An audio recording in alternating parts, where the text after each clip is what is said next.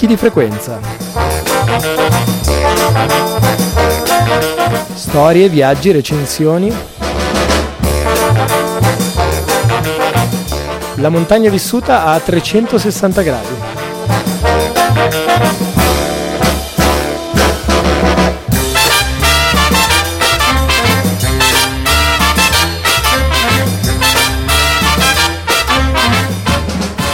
In questa puntata di Picchi di Frequenza, la prima parte dell'intervista realizzata da Martino Iniziato ad Anna Scuttari dell'Eurac Research che ci parla del convegno tenutosi a Bolzano eh, all'inizio di questa settimana, dopodiché eh, la consueta recensione eh, a cura di Luca Trada, il suo angolo dei libri e delle riflessioni, ma prima di entrare nel vivo, come sempre, le notizie eh, della settimana da una parte, le iniziative eh, in agenda e soprattutto la due giorni dell'Associazione Proletari Escursionisti.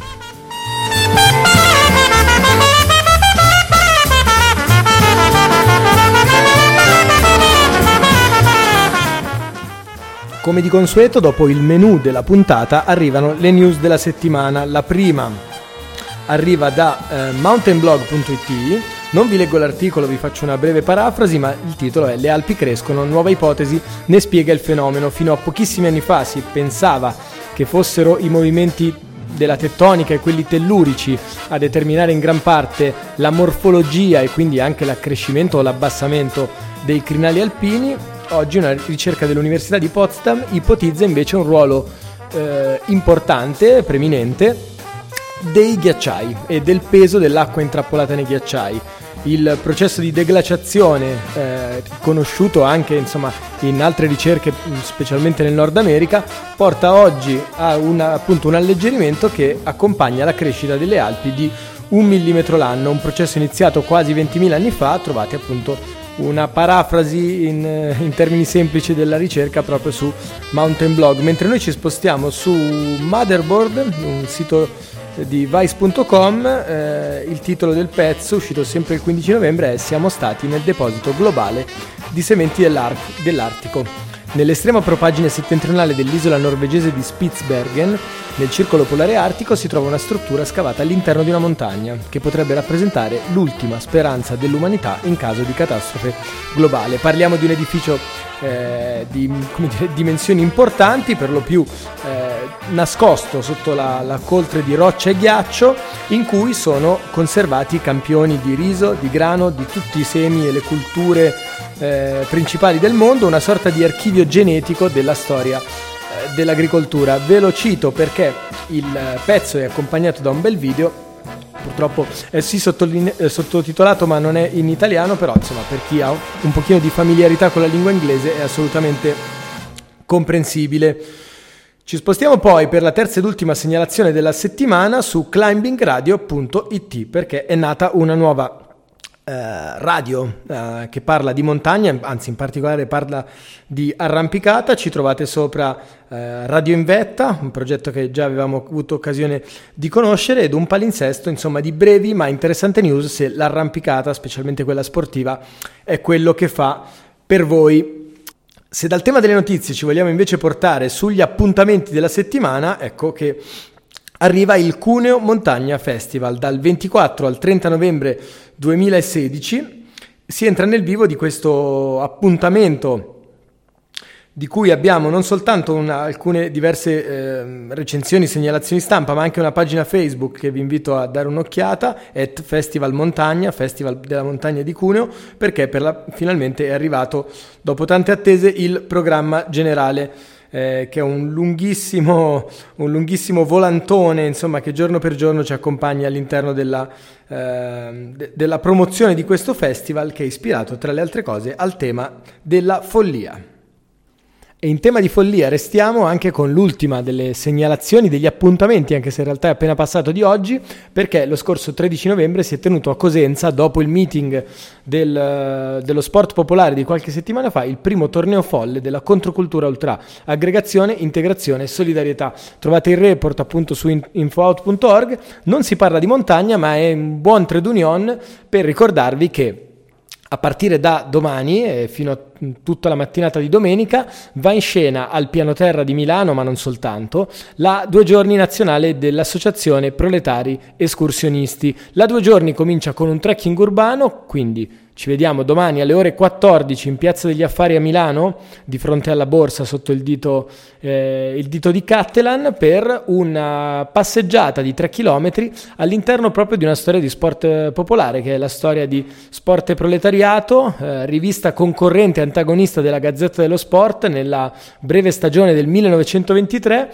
È un libro che ho scritto recentemente e pubblicato con Mursia e che eh, rappresenta un po' simbolicamente il sequel eh, del, eh, di Sentieri Proletari, il libro sulla storia appunto dei proletari escursionisti, che inaugura questa due giorni segnata da autoproduzioni, convivialità, eh, incontri, una bella cena insieme, un concerto con musiche partigiani a cura dei carrettieri, ma soprattutto la prima assemblea eh, nazionale dell'Ape dopo una quarantina d'anni eh, di pausa. Eh, come abbiamo avuto occasione di presentare in altre puntate de- della nostra trasmissione, eh, negli ultimi due anni sono fiorite eh, nuovamente, proprio sulla scorta di quel tour di, ra- di narrazione, sia la sezione apeina di Brescia che quella di Roma, tutti insieme con la vecchia guardia lecchese ci si incontra perché? Anzitutto sono, c'è un ordine del giorno che, che trovate eh, su Facebook o sul sito ape-milano.it, eh, ma sostanzialmente l'idea è quella da una parte appunto di coordinare il, ehm, il, lavoro associativo e provare insieme a promuovere dei progetti, dall'altra quella di invitare altri gruppi, altre soggettività, altri singoli a condividere con noi questo pezzetto di percorso. Nello specifico si parla di aperture di rifugi, si parlerà di digitalizzazione dell'archivio eh, apeino, dell'ape storica a partire dal 1921, si parlerà anche di cura dei sentieri, quindi dell'adozione di uno o due sentieri da parte eh, dell'associazione. Non soltanto questo, perché tra le altre cose si parla appunto dell'apertura di nuove sezioni. Ce n'è una in ballo, eh, per scaramanzia non vi dico di che cosa stiamo parlando, ma saranno nostri ospiti, così come saranno nostri ospiti anche insomma, tanti amici che hanno anche dato un bel contributo eh, in questo annetto e mezzo alla nostra trasmissione, quindi se avrete voglia di essere in nostra compagnia ci si incontra appunto domani, sabato 19 novembre, a partire dalle ore 14 in Piazza degli Affari in centro a Milano, altrimenti da, dal tardo pomeriggio a piano terra fino alla sera e ancora domenica mattina con l'Assemblea Nazionale a partire dalle ore 9.30 al piano terra di Milano in via Federico Confalonieri 3, quartiere Isola Metropolitana Garibaldi o Isola.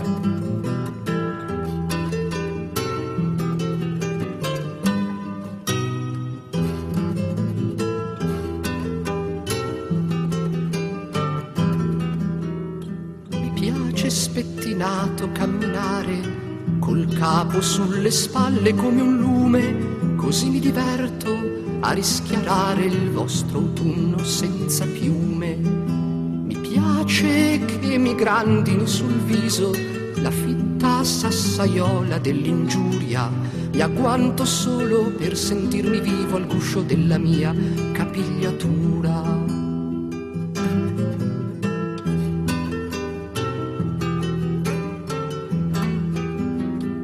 Ed in mente mi torna quello stagno che le canne e il muschio hanno sommerso ed i miei sanno di avere un figlio che compone versi, ma mi vogliono bene come ai campi alla pelle ed alla pioggia di stagione. Raro sarà che chi mi offende scampi dalle punte del forcone. Poveri genitori contadini, certo siete invecchiati ancor temete il Signore del cielo e gli acquitrini genitori che mai non capirete che oggi il vostro figliuolo è diventato il primo fra i poeti del paese ed ora in scarpe verniciate e col cilindro in testa gli cammina.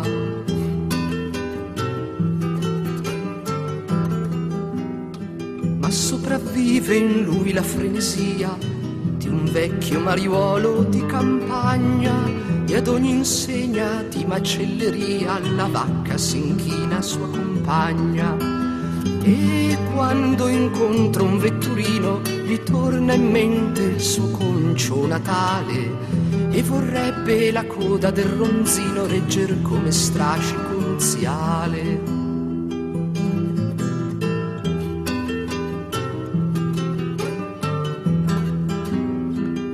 Voglio bene alla patria, benché afflitta di tronchi rugginosi, m'è caro il grugno sporco dei suini e i rospi all'ombra sospirosi. Eh, bentrovati, buongiorno, ma soprattutto benvenuta ad Anna Scuttari, ricercatrice, spero di dire bene, del, eh, dell'istituto Eurac Research con sede a Bolzano, eh, che tra l'altro le chiederemo anche di presentare.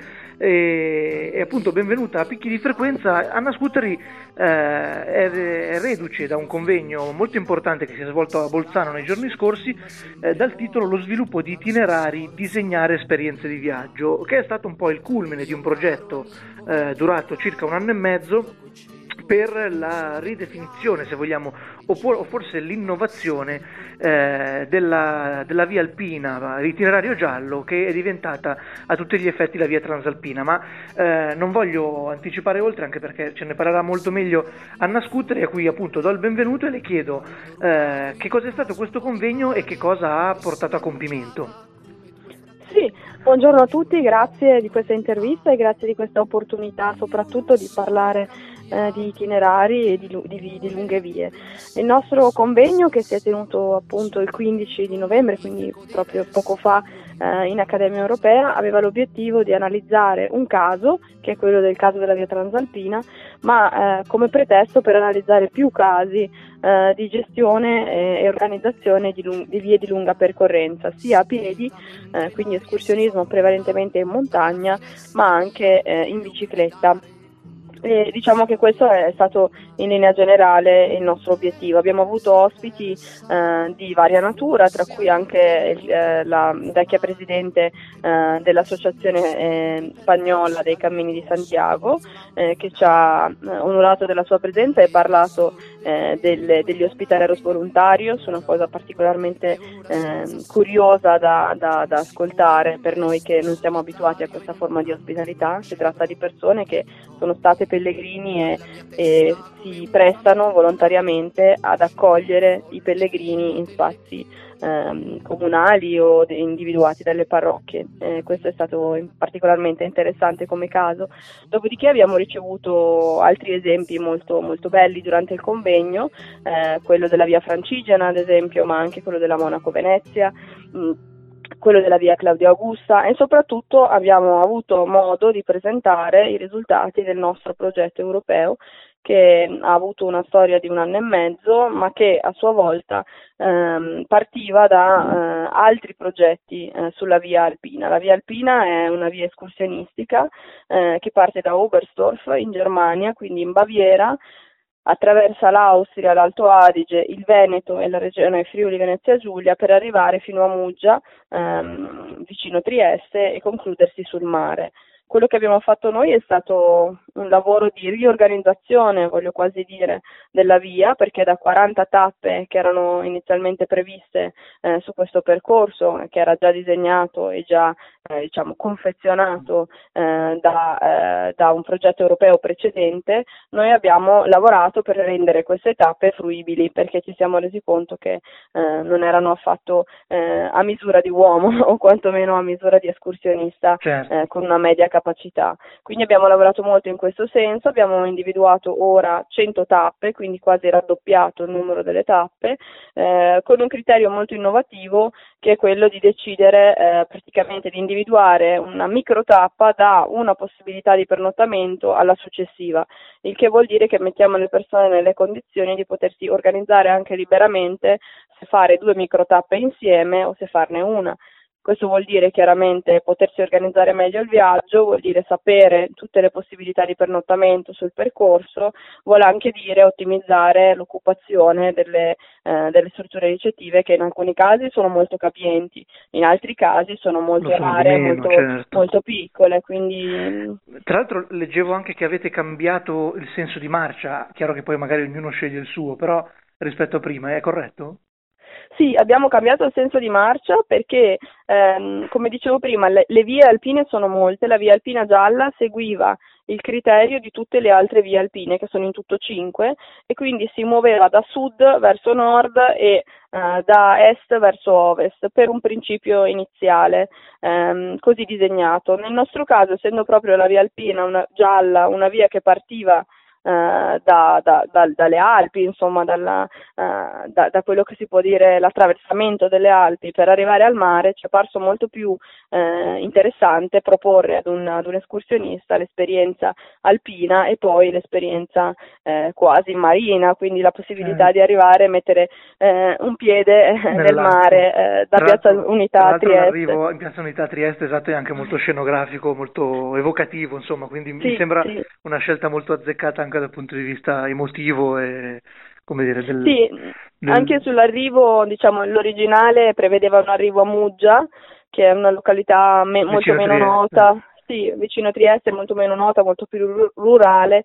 Um, per il momento, diciamo, nella conclusione del progetto noi abbiamo ottenuto Trieste anche perché ci siamo confrontati con uh, l'Alpe Adria Trail che è eh, un analogo percorso che si conclude proprio a Muggia e abbiamo potuto appurare che sì, da un lato concludere in una, un ambiente rurale poteva essere un punto di forza, però dall'altro eh, era poi difficile giustificare con un arrivo così meraviglioso a Trieste perché dover fare proprio l'ultima certo, tappa ulteriore. Mm. E, e, le volevo chiedere, le, Nell'anno e mezzo di lavoro che, che avete sviluppato, credo eh, quasi sicuramente abbiate percorso anche l'itinerario più e più volte, forse avanti e indietro, sì. per, per, conoscerlo e conoscere al meglio il territorio. Come, come ha funzionato il lavoro?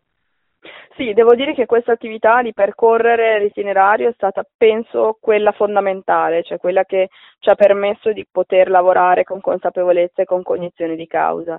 Abbiamo percorso l'itinerario ehm, innanzitutto l'estate scorsa, quindi non nel 2016 ma nel 2015. Eh, noi come collaboratori di Eurac in parte alcuni giorni, eh, io e il mio collega, ehm, e invece uno dei nostri partner che era particolarmente interessato ehm, a questa mh, esperienza di percorrere proprio tutto il percorso dall'inizio alla fine che è attualmente ehm, l'amministratore delegato di Hauser Excursione, non tour operator eh, della Germania specializzato in escursioni in, in, montagna soprattutto, ha percorso tutto, eh, tutto, tutta la via eh, Alpina Gialla, ora via Transalpina, eh, da Oberstdorf fino a Trieste. È stata un'esperienza eh, pazzesca per la sua bellezza, soprattutto, ma anche per le sorprese che ci ha riservato, perché chiaramente come, come, dicevo prima il percorso esiste da più di 15 anni, è stato individuato attraverso progetti mh, precedenti, soprattutto progetti europei eh, del programma Alpine Space, ma ehm, in realtà eh, l'infrastruttura che era stata preventivata a quell'epoca ad oggi non è più presente in ogni, in ogni luogo, diciamo così. Mm. Quindi in alcuni, in alcuni luoghi si trovano ancora le segnaletiche, ma in gran parte dei luoghi non si trovano. In questo senso, per l'esperienza in loco proprio per l'attraversamento delle Alpi, così come l'abbiamo fatto noi, è stato determinante poter avere dei dati GPS dettagliati aggiornati che sono appunto il frutto del lavoro di un altro dei partner del nostro consorzio che si è impegnato ad aggiornare quelli che erano i dati preesistenti sulla via che essendo stati costruiti parecchio tempo fa, erano abbastanza certo, imprecisi. Certo, obsoleti, chiaro. Ecco, ma quindi sì. le faccio questa domanda più, come dire, da, da utente eh, cioè non da detto ai lavori, ma anche per, per, permettere agli ascoltatori magari di sognare un giorno di, di percorrere questa via. Eh, quindi avete fatto anche un lavoro sull'infrastruttura e una persona che oggi voresse eh, tras- mm, dire, percorrere tutta la strada cosa troverebbe? Una segnaletica condivisa, un, uh, dire, un'infrastruttura appunto pronta a questo punto? Allora io qui ehm, non posso promettere ciò che, ciò che non, non, è possibile, eh, nel senso che posso promettere che sia possibile ra- fare un'avventura meravigliosa raggiungendo da Oberstdorf Trieste, perché eh, l'abbiamo fatto ed è stato veramente entusiasmante utilizzare le tecnologie digitali per trovare il percorso e per orientarsi alla fine del progetto europeo noi abbiamo prodotto un'applicazione che verrà lanciata proprio il primo di dicembre, con la quale si può programmare in maniera eh, anche molto autonoma come organizzare il viaggio e quali tappe effettuare. Ci sono le informazioni dettagliate per prenotare gli alloggi e visitare i punti di interesse lungo la via e è possibile eh, attraversare tutto il percorso con eh, una certa autonomia e de- informazioni dettagliate senza perdere la strada, insomma, no?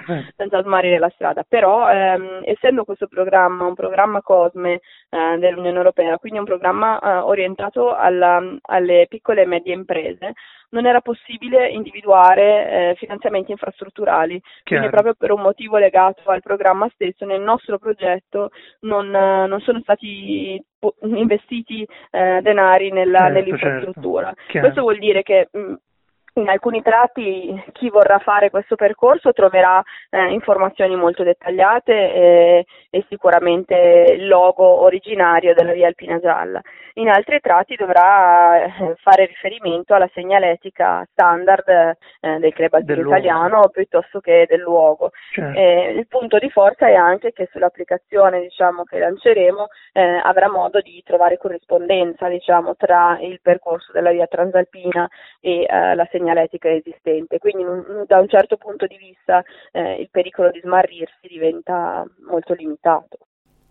Mi sono permesso di tagliare eh, questa lunga intervista in due parti per evitare appunto di doverla proporre in versione eh, ridotta, quindi la prossima settimana la seconda parte dell'intervista Mentre adesso ci ascoltiamo un'altra versione delle nostre confessioni di un malandrino, che non è quella originale di Branduardi, ma eh, ascoltate voi.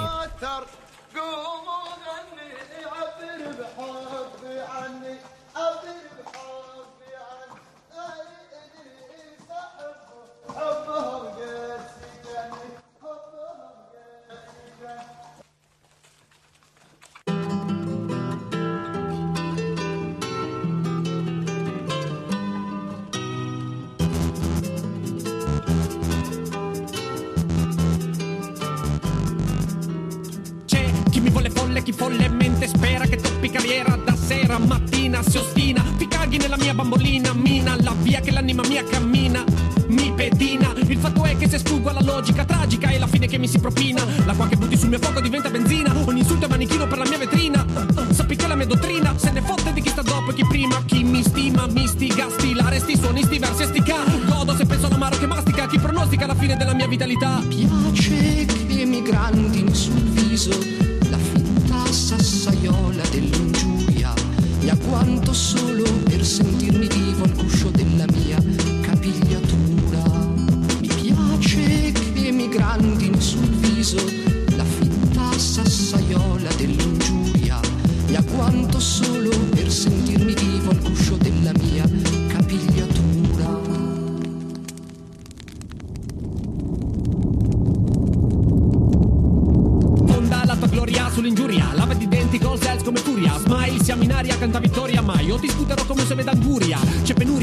di viti alla memoria, pura vanagloria. Fa male come un dente che si caria, l'ignotevole per le vittime della storia. Li hanno odiate, umiliate, lasciate alla sorte per fargli la corte. Dopo la morte mi faccio forte di un simile supplizio. Ed è per questo che schifo ogni giudizio. Ho la riflessione come vizio, il mio fine pare di ogni fine un buon inizio. Mi sazio di un dizionario, vario più dei santi del calendario. Mi piace che emigranti in sul viso, la finta sassaiola dell'ingiuria.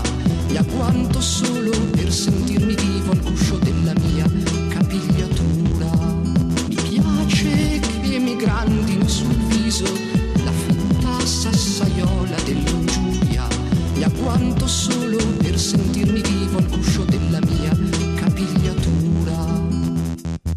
sapermi diverso, piacere perverso che riverso in versi, su fogli sparsi nei capoversi dei giorni persi nei miei rimorsi. Che cosa c'è da aspettarsi da chi come me non sa adeguarsi a sette? Maffiette, etichette, se tutti fanno lui smette. Chi ma non mette le tette della scultura, ne ignora l'amore e la cura. Ciò che dopo ciò che mi sono fatto sta capigliatura, come un tiranno tra le mura, non ho paura. CAP hanno fregatura, monnezza fitta sassaiola dell'ingiuria. Piace che migranti sul viso la fitta sassaiola dell'ingiuria. Mi agguanto solo per sentirmi vivo al cuscio della mia capigliatura. Mi piace che migranti sul viso la fitta sassaiola dell'ingiuria. Mi agguanto solo per sentirmi vivo al cuscio della mia capigliatura.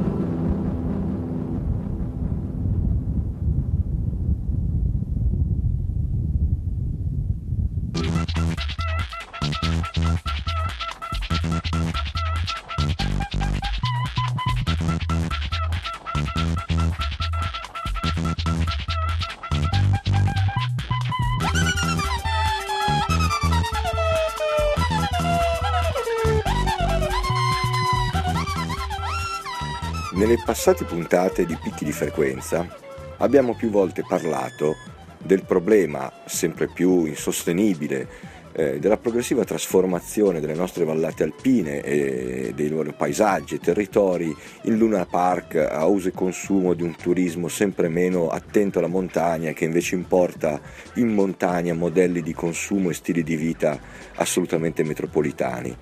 Uno degli aspetti eh, più deleteri ma anche più preoccupanti perché poi in montagna ci va per fare dell'alpinismo, dell'escursionismo, ferrate, trekking o sci alpinismo è quello appunto della trasformazione progressiva dei rifugi in piccoli alberghi eh, con tutti i comfort e soprattutto i tariffari e i prezzi del caso.